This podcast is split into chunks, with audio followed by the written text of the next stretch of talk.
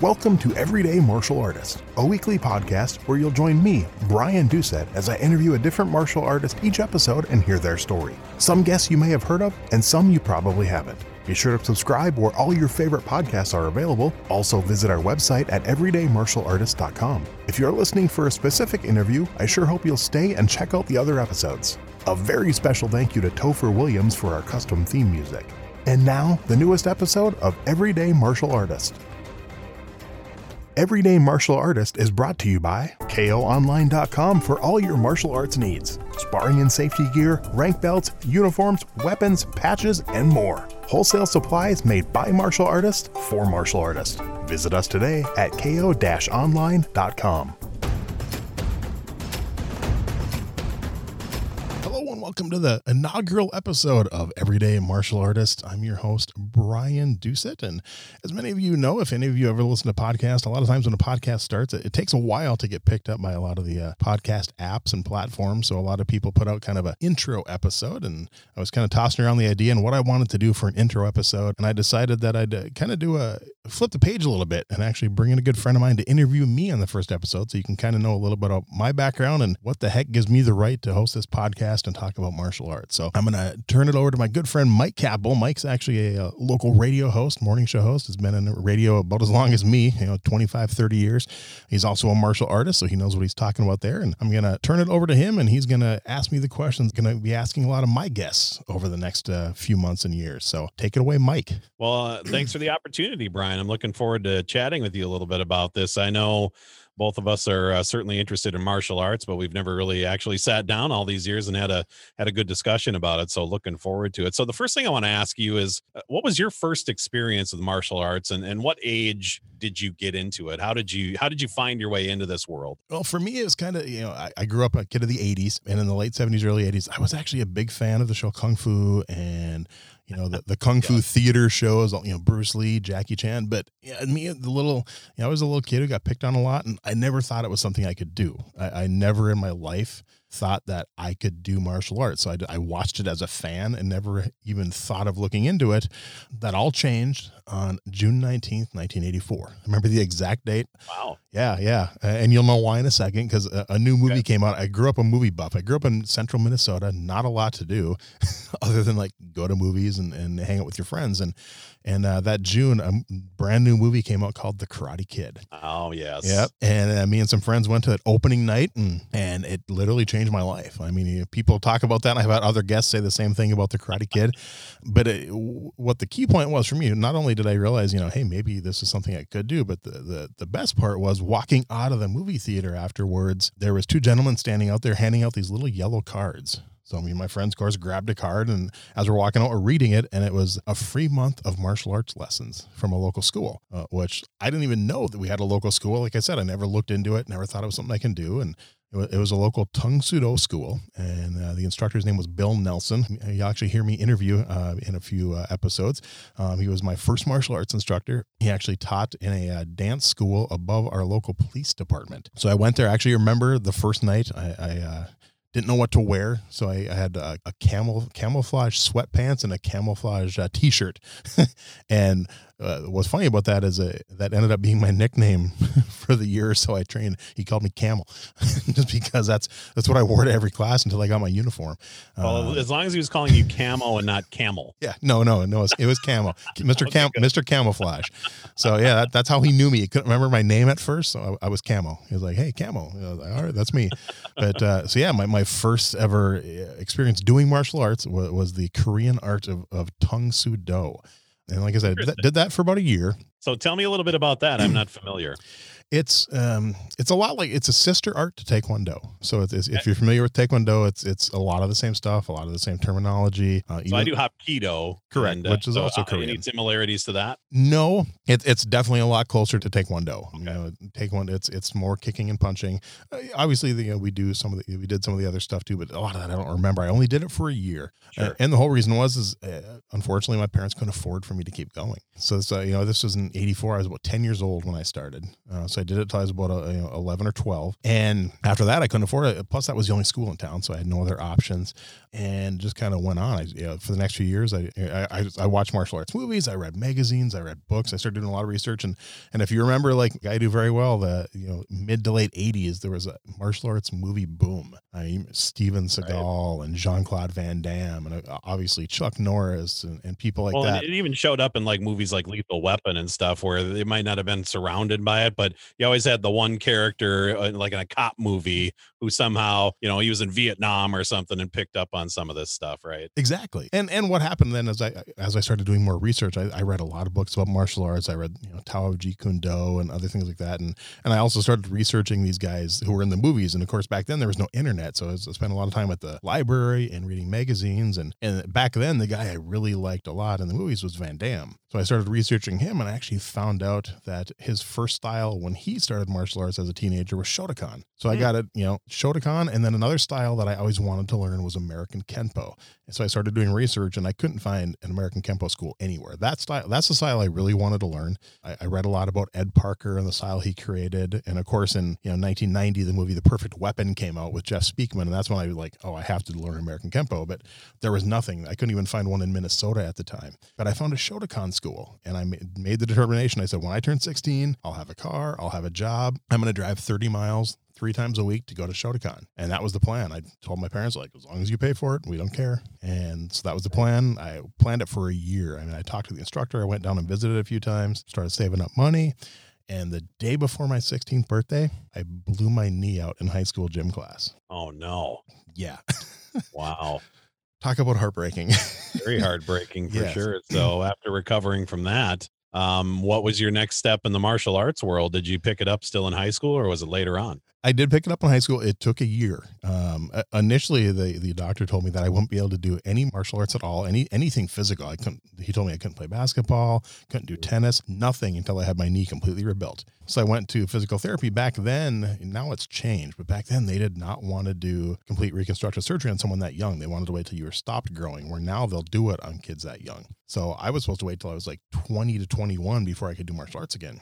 And I basically said, screw you, doc. And I started going to physical therapy and actually working out. I'd never really worked out before.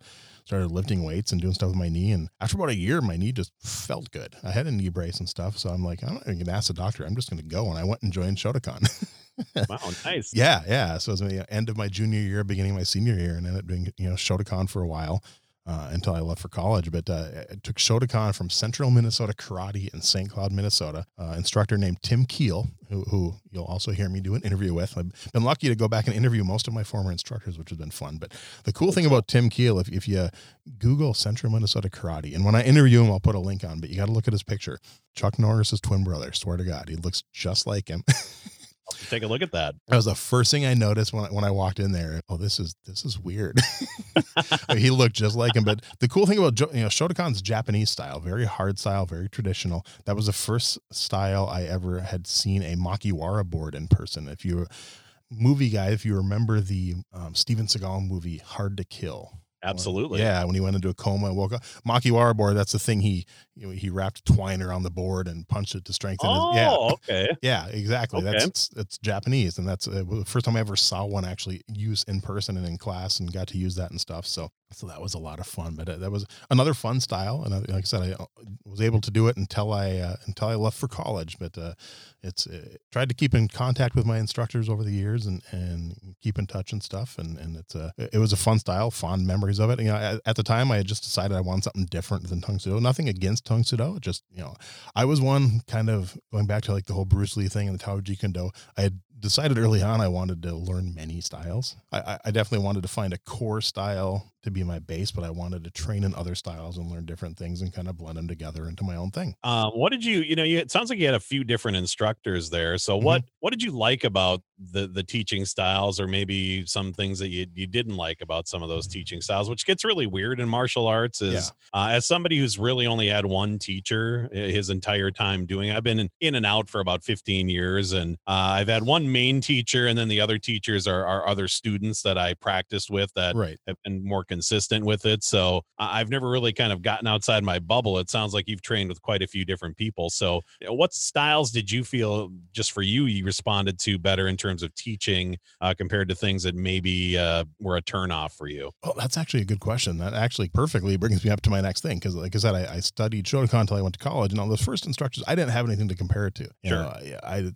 They were good instructors, but I had nothing bad to compare it to. But when I started college, that's when I first started Taekwondo, which since then has become my core system, a traditional Taekwondo. Been doing that for almost 30 years, about 28 years now. But my first Taekwondo instructor at first seemed really good, but I started to realize, after about a year and a half or so, that all the person cared about was tournaments and competition and winning. And it literally started to remind me of John Kreese from The Karate Kid. It was real, very much, this is what we're all about here. This is what we're training for. Yeah. And I think that's, when you think of martial arts, I think you go in not understanding what it's about, but as you're in it more, you realize that to me anyway, you realize that fighting is kind of one of the last things it's about, in my mind anyway. Exactly. And a funny thing about that is that when I started Taekwondo, at the same time I also started Aikido. I found out that at Concordia College in Moorhead, Minnesota, there was a teacher there. He wasn't a black belt. He was a second Q, which was level right before black belt. And he basically taught it wasn't really a class, but it was more of a club or a workout thing. But he taught Aikido just more for himself to keep it going every day, Monday through Friday, 7 a.m. So for about a year, I woke up every morning at 7 a.m. and got my ass thrown around and learned how to fall properly and roll properly. And my Taekwondo instructor at the time found out I was doing another martial art, and he freaked. And I was taking Taekwondo as a credit through college at the time, and he actually threatened to fail me and make me lose a credit because I was studying another style. And I actually had to go to the school and complain about him. But it got to the point where he got so bad where I started hating martial arts. And at one point in early 1994, I actually thought about giving it up completely. It was that bad. He made me hate it that much. I mean, forced me to enter tournaments I didn't want to enter and stuff, because I never got into it for the competition part. It was more always about more than that. But luckily, one of the assistants, I remember him, and actually this is kind of cool. I finally, after all these years, tracked him down on Facebook earlier this year. But it was a red belt named Jason St. Michael, who was an assistant. And one day after class, he pulled me aside when we were walking out, and he's like, I can tell something's wrong. I can tell you're not loving this like you used to. And he kind of talked to me and asked me questions. He goes, I think you need to check out this other instructor in town. I think you'll really like him a lot. I think it's what you're looking for. And he recommended it. And the funny part about this was I called the instructor and found out, when his classes were, and decided to go watch one class first just to see. And I still to this day don't know why I stuck around after that first night, because I walked in and watched a class, and there was about, I think, 6 or 7 adult students. And half of them were sitting on the ground with their backs against the wall, their legs straight out with their pant legs rolled up from their uniforms. And their partners were kneeling over them with wooden bow staffs, rolling them on their shins. And oh my gosh. Yeah. And they had this look of pain in their face. Yeah. I'm like, oh my God, I'm going to like this? Seriously? It kind of freaked the hell out of me. Luckily, it's funny you bring that up. I had an experience like that this summer. A friend of mine was teaching a class outside in a park right by where I work, and it was a Taekwondo class. And so I have never taken Taekwondo. Like I said, I've done Hapkido. Yep. And Taekwondo has always been interesting to me because it just a little more striking. I mean, Hapkido, you do some striking, but learning some forms and things is always something I thought would be kind of fun. So I was like, I'll walk over and just observe the class, because I'm in my work uniform, and it's 75, 80 degrees summer day. Yep. Go over to the park, and they're starting to work on something. Well, then they pull out some nunchucks. And I have never played with those. So I was like, oh, okay. So next thing you know, I'm hopped in line. I'm working on nunchucks in my work clothes. And it was a blast. I had a great time. So I think it's a lot of fun to explore other arts. But you brought something up that some teachers get very territorial if somebody goes and works with another teacher. So I don't know if that's one of the unwritten rules everywhere, if there's just certain instructors like that. What's your experience been with that? Are some more open to that than others? Oh, yeah, definitely more. Some are more. What's funny is these two instructors that I had both trained with the same instructor. Okay. And the instructor I switched to, which is still my current instructor since 1994, told me that their instructor, their grandmaster Mu Young Yun, who's now a 10th degree black belt, encouraged them to train in other styles and told them, you know, you can't just do this one thing, and encourage them to cross train and learn new things. And our, you know, the Taekwondo school I currently train at, we were one, as far as I know, we were one of the first schools in our area in the early to mid 90s to start blending in groundwork and start doing jujitsu and grappling and you know, stuff like that, which a lot of other schools, it was unheard of at the time. You know, and UFC was just coming out and everything. And so it was kind of different, but it was, you know, that's the school I've been with ever since. And obviously I've continued my exploration. You know, in 1996, I actually finally followed my dream and moved to California just to train in American Kenpo. Wow. And actually specifically moved there to train with Jeff Speakman from the movie Perfect Weapon. And by the time I got there, he had moved his school. I had already had a job lined up, place to live. But I did end up, I did get to train with him a few times. One of his students still ran that school. And I also got to train with Larry Tatum, who's probably one of the, at this point, the world's expert on American Kenpo. He was one of the top students of the guy who founded the style, Ed Parker, who unfortunately passed away many, many years ago. But yeah, I loved the style. I loved living out there. I loved training in it. But unfortunately, due to personal reasons, I didn't get to stay out there. You know, had a fiance at the time who did not want to live in California, hated California, and pretty much gave me that ultimatum. So yeah. California is one of those places you love it or you hate it, right? There's no in between. Exactly. Yeah. And that was the last time I really did in-depth cross training. Since then, I've done a lot, you know, little here and there. It's just been, obviously after that, had kids and whatnot, got a lot busier life. Yeah. But I mean, even since then, I did some training in Hapkido, did training in judo, and actually when I was younger, I did a little boxing too. I forgot to mention that. I was lucky enough in my hometown to have a Olympic boxer who some people may have heard of named Dwayne Bobek. Actually graduated high school with his sister, but he fought in the Olympics. He sparred Muhammad Ali, fought Ken Norton. It was, so I did a little bit of boxing and even, about 15 years ago now, I trained in boxing for a while with, Jim Erickson, good friend of mine. He used to run the North Dakota Athletic Commission, and he's actually was one of Virgil Hill's first trainers. Okay. And so I met him through, I used to judge MMA, which we can chat about a little later too, but sure. I met Jim through that, and we were kind of joking around one time. And I mentioned, you know, hey, boxers don't know how to kick. And he's like, well, you teach me to kick, I'll teach you to punch. So for about 6 months, we got together every morning at 5 a.m. at our Taekwondo school. And I worked on kicking with him and he worked on punching with me, and it was a blast. Yeah. It's great to learn from other people too. You know, you talk about instructors, but just other students and people that have very practiced, not only like you said in martial arts, but things like boxing and other things that you can bring in to the fold, and it can help you in a lot of different ways for sure. So you know, let's back up. You talked about going as a child. A lot of kids, like you said, growing up our age, mm-hmm. In the 80s, saw things like Karate Kid. And look, even now, right? I'm sure I think about how many kids are watching Cobra Kai and are probably thinking about getting into martial arts. Parents are watching it. So what would you say to parents looking to get their kids into martial arts these days, or maybe a youngster listening to this, a preteen or a teenager who's thinking about it? I'll tell you, I honestly get asked this question at least once or twice a week, just because people know I'm involved in martial arts. Whether it's coworkers or friends, I'll get emails, I'll get texts, you know, hey, I'm thinking of putting my kid in this. Hey, I'm thinking of doing this. So first thing I do, you know, well, first of all, it depends on if they're local, you know, it's a different thing. If they're in an area I don't know, I'll go and do the research for them. I'll go and research and say, hey, I found 7 martial arts schools in your area. Here they are. But I tell people, I said, go watch as many classes as you can.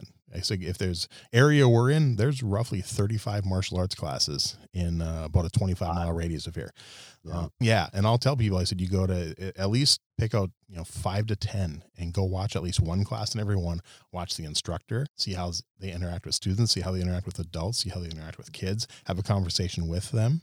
Big thing I tell is, you know, make sure they have some kind of introductory course. If they're not willing to let you try at least a class or two for free, I would not even consider it personally. Some will give free 2 weeks, some will give a free month. And the other thing I really warn against is contracts. Don't get stuck in some kind of long-term contract. You don't want to put your kid in something and 3 months later they decide they don't want to do it anymore and you're stuck for a year. So you need to make sure that it's something they're going to want to do and enjoy and want to go to. But you know, I personally think it's something that I think everyone should do at some point in their life.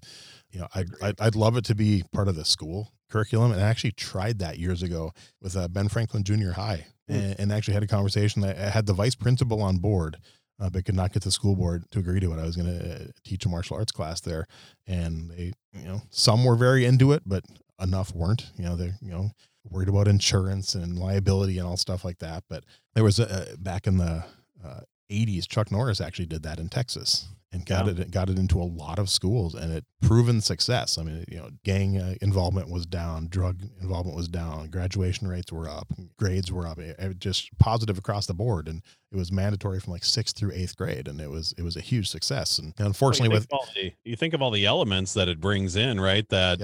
That are issues, and not only physical exercise being the component of it, that's a big part of it, which kids definitely need, but there's a discipline angle to it that I think is missing for a lot of kids. And then there's, as you get into it, you go in again, I mean, you start and think, okay, gee, I want to be a black belt someday, right? I think that's all of our thoughts when we first get into a martial art. And as you start that journey down the road, you realize the black belt is just another step along the way. It's not a destination. I mean, I think for me, that was the biggest thing. And I didn't start till I was over 30 years old before I stepped into a martial arts school and started. And so again, you go in thinking, oh, okay. I mean, you get the stuff initially and you talk, and it's like, well, how long do you think till I get a black belt? And they all kind of chuckle and say, well, we'll worry about that later. And you're kind of thinking, well, what's the deal here? And as you start to go down that road, Brian, you really do realize, the black belt is just, it's something you work towards, obviously, but it's not really, when you start, you think the black belt is the end. And as you get into it, you realize the black belt's really only the beginning. Exactly. And that's another thing, from your previous question, is that's one thing I'll ask is if you go to a school and they say you'll have your black belt within 3 years, walk away. Any place that guarantees you'll have a black belt, there's schools that actually will sign a black belt contract that says in 18 months you will have your black belt no matter what. That's what I loved about my teacher, and to this day still, because he always talked about, he goes, if somebody walks into our school and says, how long till I get a black belt? Because the standard is, it's about 3 years with the school I went to. They figured if you kind of went along the journey and got your belt around the time. And then he always told the story. He said, then some students say, well, what if I really, really put some time in and really worked hard? Then he would say, well, then it's going to take you 4 years. And then they'd say, well, what if I really, really, really, really train? He goes, it's going to take you 5 years.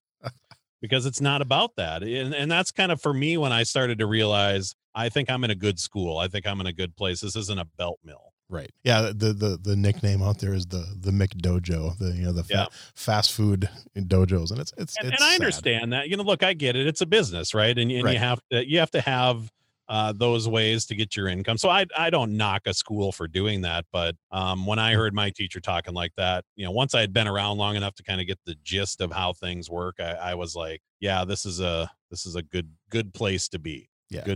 Good mindset to have. And I will knock schools like that. Well, that's problem doing that. To you. I'm not knocking anybody trying to make a living, but there are some, it's like, I do hear about some friends, like you said, that have kids, and it's like, yeah, my son tested for his brown with orange blue. I'm like, what? Yep. Yeah.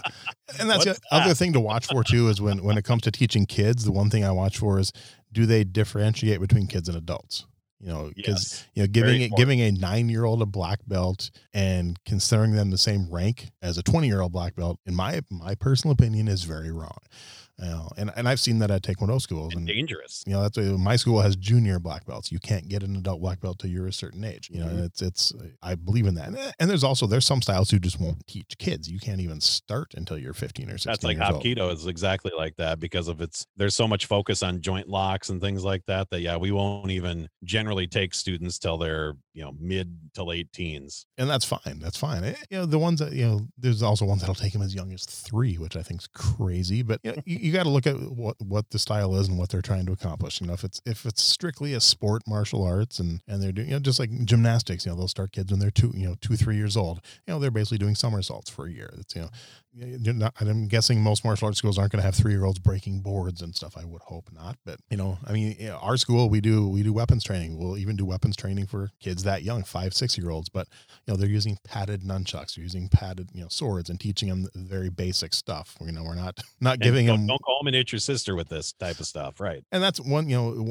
thing that's still to this day why all my kids went to the same school I did, is because the instructor is the way he is with kids. I mean, he's an amazing instructor, but just the way he is with kids. kids, which I didn't notice at first because I was, 20 years old when I started with him. And then I started, started helping with kids classes and seeing how he was. And one cool thing that he's done for decades is that when it comes time to test for your belt, he'll actually send a permission slip home for your parents that they have to sign it, and they have to check two boxes, and they have to say, my child has been respectful at home, yes or no, and my child has been doing well in school, yes or no. If either one is no, you don't test for your belt. Right. And parents love that. Yeah. Yeah. And I know that teacher you're talking about, he is fantastic. Exactly. I've seen some of the demos he's done with kids and stuff. I've never been to an actual class, but I've seen enough demos and things where he does a great job. And you can tell the kids really love him, and there's a mutual respect there, which is another question I want to ask you actually is, that's the kind of stuff you mentioned. It takes you into everyday life. You talk about these kids with discipline and stuff at home, very basic kind of things, but what about as an adult? Mm-hmm. So, obviously you've been around martial arts for a long time, and I would imagine you take some of those things that you've picked up, not only from when you were younger, but even your training as an adult, and take those into your everyday life. How do you use it as an adult who has a job and kids and all those things? There's many for me, but the one that sticks out right away that I think of was another life-changing thing. And so when I first started in martial arts, when I was a kid, even through my first few years of college, I was very shy. And me, you probably won't believe this. I mean, I was probably the shyest kid in school. I would not believe that. Yeah. I would not get up and I would not get up in front of people and do book reports. I actually, in 10th grade, we had to take a mandatory speech class, and we were supposed to get up like once a week and do a speech. I skipped every single one. And until the final week, she pulled me aside. She's like, this is a required class. If you don't do your final speech, you're failing and you will not graduate. So it was supposed to be a 15-minute speech on the subject of my choice. So that night I was just stressed. I mean, I was sweating, just terrified to get up there. So the day comes, I was the last one she called on. And I walked up there, didn't make eye contact with anybody, and pulled this crinkled up piece of paper out of my pocket, read it word for word, and sat down covered in sweat. I was up there like 45 seconds for my 15-minute speech. 3 hours, I bet. Exactly. And after class, she pulled me aside. She's like, I'm giving you a D-. Don't ever set foot in here again. But the best part about that is, in 94, 95, when I started with my current instructor, with Jim Grimstead, he pushed me out of my comfort zone. He started, first of all, having me help teach class, which I had never thought of doing before. And suddenly I think I was a purple belt. I think it was. He pulled me aside one day and he's like, so I'm going to give you your own class. I'm like, okay, yes, sir. I guess so. And he's like, be here on this day and this time. And I remember showing up, and I get there, and there's all these people out on the floor that are higher ranks than me. I'm like, oh, it must be an advanced class. I need to wait till they're done. And he's comes walking out of the dressing room. He's like, oh, your class is out there. Go teach. I'm like, sir, every one of those people outranks me. He goes like, doesn't matter. It's your class. He goes, they don't listen. Give them push-ups. He goes, Mr. Bryan's in charge. And he walked out the door, and I'm like, oh my God. It's like, talk about baptism by fire. But he pushed me out of me. He saw something in me, and it pushed out of my comfort zone. And I did it, and it got easier and easier and easier. And the cool part about that, and I wish I actually tried to track down this, high school speech teacher, and I haven't had any luck yet, but because of that, and obviously with working in radio, you get asked to like MC events and stuff. Yep. I remember the first time I got asked to do that, I think it was 98 or 99. And I did it. The radio station made me do it, and I was terrified, but I got through it. It was definitely a lot easier, than I thought it was going to be, but I was still shaking, covered in sweat, and I kept doing it, and it got easier and easier. And, at this point I've been on stage in front of 5,000 people without blinking. Doesn't faze me in the least. And I owe it all to my instructor forcing me to teach that class back in like 1995. It changed that much. And like I said, I've done, corporate trainings for people. I've announced MMA fights. I've been the guy with the mic in the cage in front of 5,000 people in the Shield Center, announcing fights, and it doesn't faze me anymore because of that. So that's, for me, that's probably the biggest part. I mean, obviously, we have the tenets of Taekwondo, courtesy, integrity, perseverance, self-control, indomitable spirit.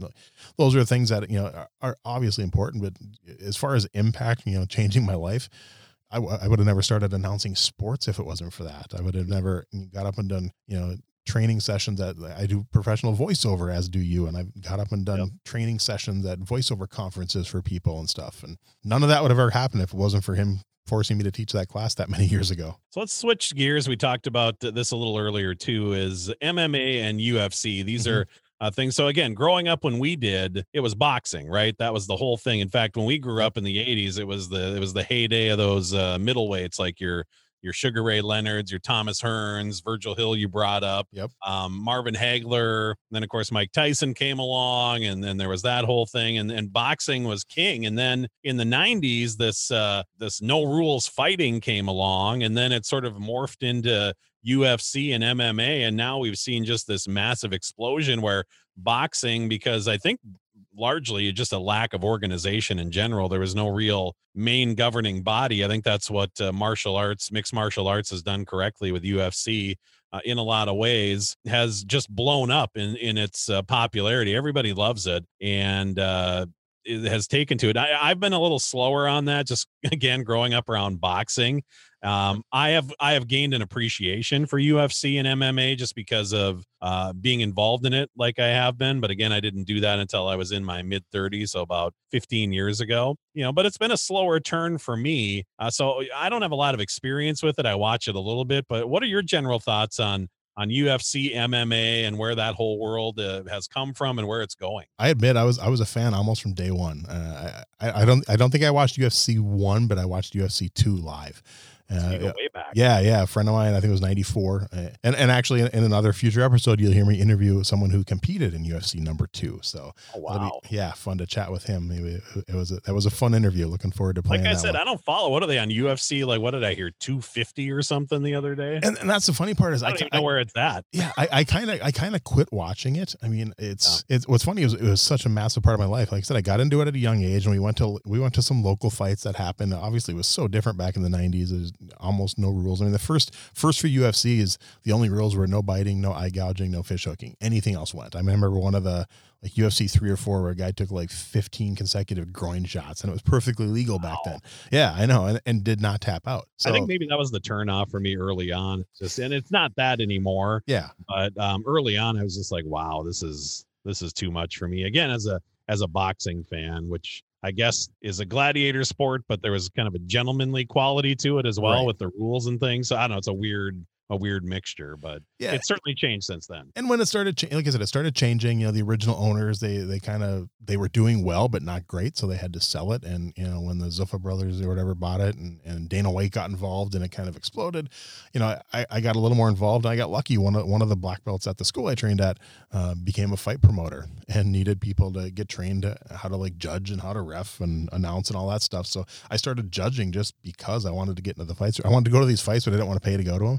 So I figured if I was a judge, I'd be the best seats in the house. But yeah, and over, being in the ring, right? Exactly. I had no interest in that. I've trained people for that, but I've had no interest in doing it myself.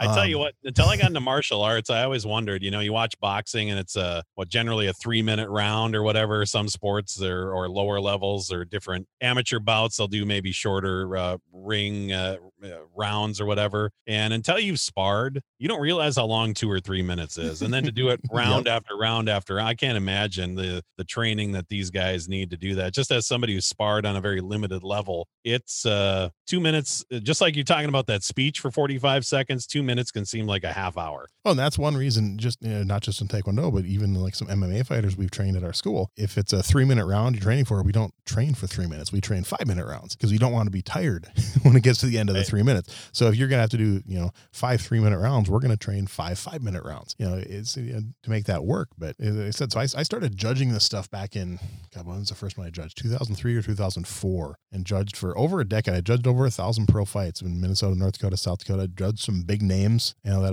have come through the area and stuff. And then I started, towards the end of the judging, I started announcing just for fun. I never wanted to announce initially because as a judge, you can judge any event, and most announcers are attached to one specific one. I figured if I was a judge, I could go to all the fights. If I was an announcer, I'd only go to those. So yeah, I started announcing, and I announced about 12 fights and stuff. But it's after I quit doing that, it kind of, not me personally, but I saw a couple really close calls. It not really that I lost my taste for it, but I saw 1 or 2 people almost die in the cage, and I was very close to that happening. I saw some really bad injuries, and it just, if it's on, I'll watch it, but I don't go out of my way to watch it like I used to. I used to never miss a UFC. I'd watch all the Pride events. I'd watch all the Bellator.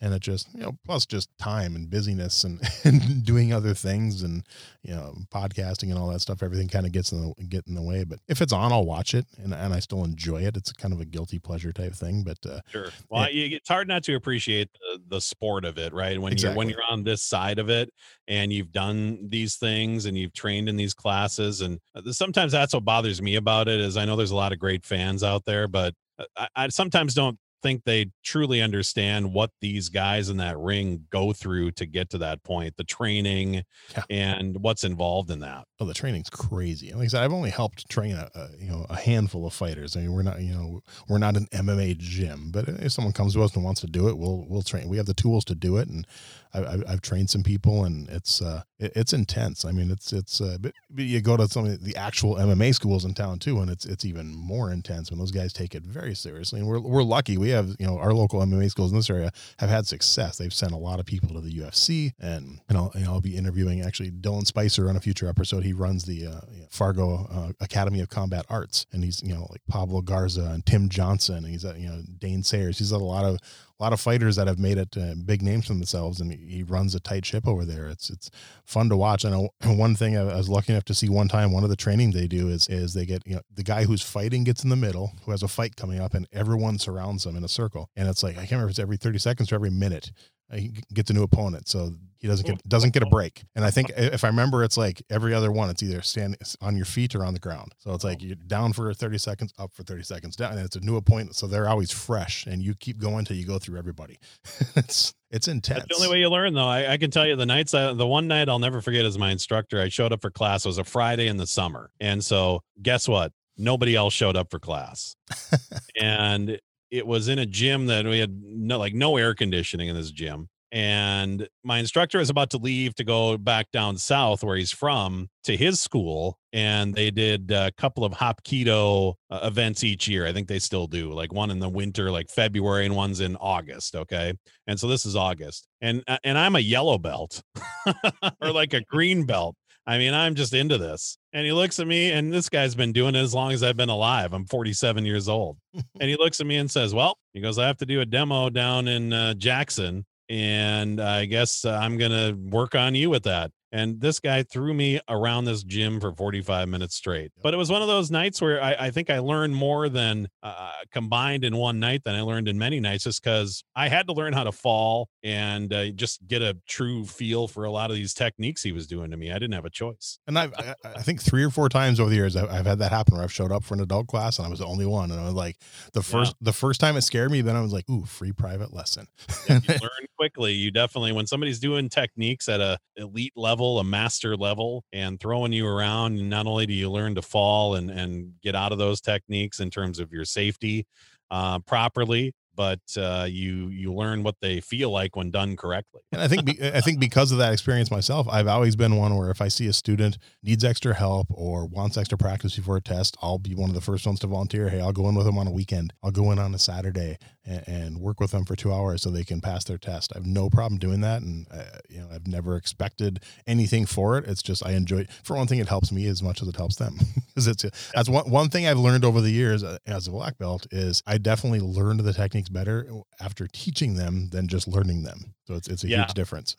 For me, it was having them done to me. That helps me a lot. It's like, oh, okay. Because you feel like what it's supposed to be. Yeah. You know? I wanted to ask you about a favorite martial artist or somebody you look up to. I mean, I think, you know, you talked about some movie guys and stuff, but do you have any practitioners in particular that you try to pattern yourself after, or just look up to, or just some general thoughts on that? There's a few. Obviously, the first one that comes to mind is Bruce Lee. I mean, that's, you know, easily, because it is a whole philosophy and combining styles and using what works and taking away. That's just something I've always kind of believed in, and kind of what I think kind of helps set my way through martial arts and stuff. That's something I've always appreciated. Another one I looked up to, you know, never got to meet either, was Ed Parker, another one who died, you know, way before his time. The guy who created American Kenpo. It was just someone I looked up to. But as far as people I've known and people I've met, I mean, my current instructor, you know, Master Jim Grimstead. Just, you know, I've stuck with him since '94. Obviously, there's, you know, it's not a mistake. I've been with him that long. It's just the way he conducts himself, the way he teaches, the way he, you know, shows the martial arts. It's someone I've always looked up to. You know, he's definitely a friend, but he's an amazing instructor, and I'll train with him as long as I'm able to, for sure. How about, before we wrap up here, books, movies? I know you talked about some of your influences, but what are some of those things that really stand out to you as some of those top influences in terms of a book or a TV show or a movie? I think the first one, two that I can think of that are probably my favorite as far as books is Tao of Jeet Kune Do by Bruce Lee, obviously. Is a phenomenal book. And then Zen and the Martial Arts by Joe Hyams. I think anyone who's involved in martial arts should read that book. It's a small paperback. It's a quick read. It's more about like the philosophy side of things. And it's one that I have, and I'll read it every couple of years. I'll dig it out and read it. And it's just a fun one. As far as movies and TV shows, obviously I talked about The Karate Kid. That kind of started my whole path. I mean, that was I'm a huge movie buff.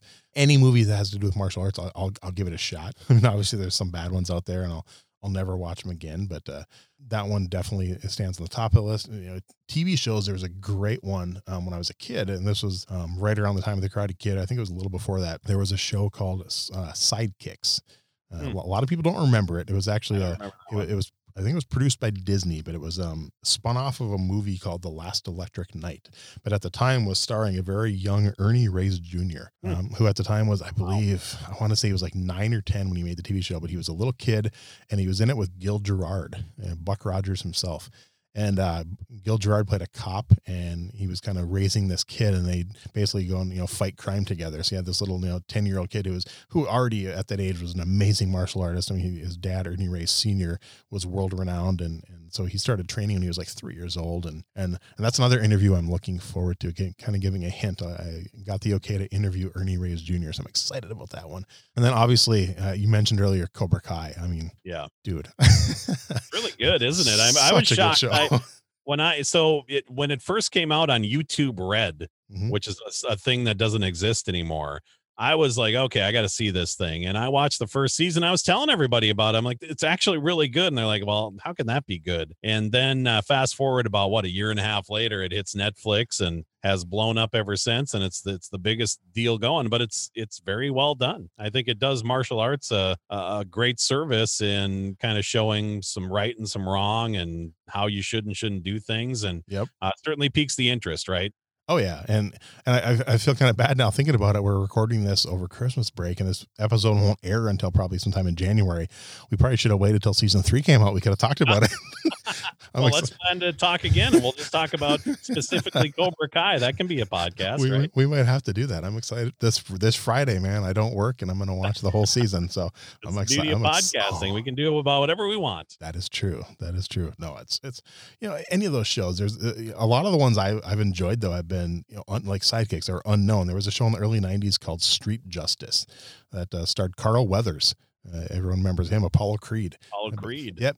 It was kind of like Sidekicks with adults, but he was a cop, and there was this young like orphan kid who you knew when he was younger that grew up, and as an adult, the actor's name was Brian Doucette, who was a black belt in Hungar Kung Fu, I believe.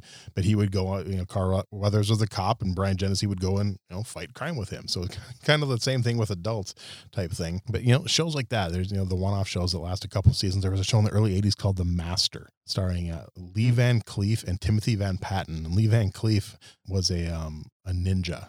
Wow. You know, you go back and watch it now, it's so cheesy, but he was a ninja, you know, traveling, you know, through America, and he took this kid under his wings. If you I have the first few episodes on DVD, and Demi Moore's in the pilot episode.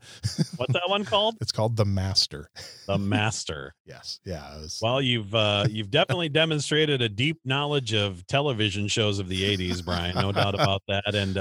And certainly a deep passion for martial arts, and a great history with martial arts, and definitely looking forward to your podcast and all the great interviews you have lined up. And I really appreciate you asking me to do this interview with you. And it's been a lot of fun to walk through this memory lane with you a little bit about martial arts, talk about your philosophies on it, and give people a chance to see what you're about as you head into this new venture with the podcast. And I want to wish you best of luck with the podcast. Sounds like you got a lot of great stuff lined up for it. Oh yeah. I'm thank you for agreeing to do this. And like, this is a long time coming. I initially had this thought back in 1997, a radio station I was working on. I pitched the idea of a martial arts talk show, and they no way wouldn't work. You know, fast forward 10 years later, I was working at actually a station you're very familiar with, an AM station in town, same thing, but this was even better. I pitched them the idea. I had all these stats, and like there was 35 martial arts schools in town. I had 3 sponsors lined up for it already, and they still said no. And money willing to come in, they still said no. And there's, you know, around 3 years ago, I started thinking about the podcast. I had some ideas and ran some different names and reaching out to people about doing some interviews. And it was the pandemic that kind of launched it. I'm like, you know, I have a little extra free time, and I think I'm going to finally do this, and actually started recording some of these interviews over the summer and been building them up and to get ready to launch. And I'm hoping people enjoy it as much as I've enjoyed doing the interviews, and I'm looking forward to people hearing it. And I'm sure a lot of people will skip this first episode that won't care about me. They'll go to the fun stuff. And the cool thing about it is I've tried to make it a mixture of, you know, well-known people and some people you've never heard of. Like I said, a lot of my former instructors, your instructor, you know, had a nice interview with Master Hillen, you know, some known people. Ed Parker Jr. is that actually might end up being, I haven't finished editing yet, but I think that'll end up being a 2-part interview. We talked for almost 90 minutes. It was such a great interview. To give a few teasers of upcoming episodes, James DeMille, who I just interviewed a couple days ago, was one of Bruce Lee's original students in Seattle in 1959. Another phenomenal interview. Brock Larson, who's fought in the UFC, the WEC, and I give him the title, the nicest guy in MMA, one of the nicest guys I've ever met. Another great interview. So I think it'll be a lot of fun. And I got some other ones lined up that are coming up, you know, over the next, you know, a few weeks I'll be doing and getting the show ready for launch. But I said, it's been fun. It's been a passion, and I hope people will enjoy it. Best of luck. Thank you, sir.